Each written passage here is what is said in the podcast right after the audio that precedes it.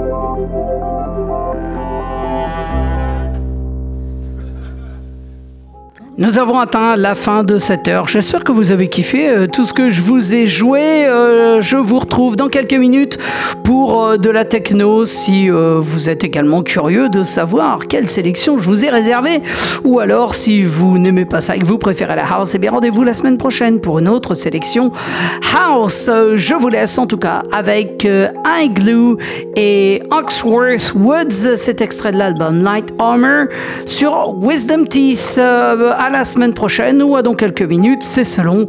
Et puis, euh, bah voilà, ciao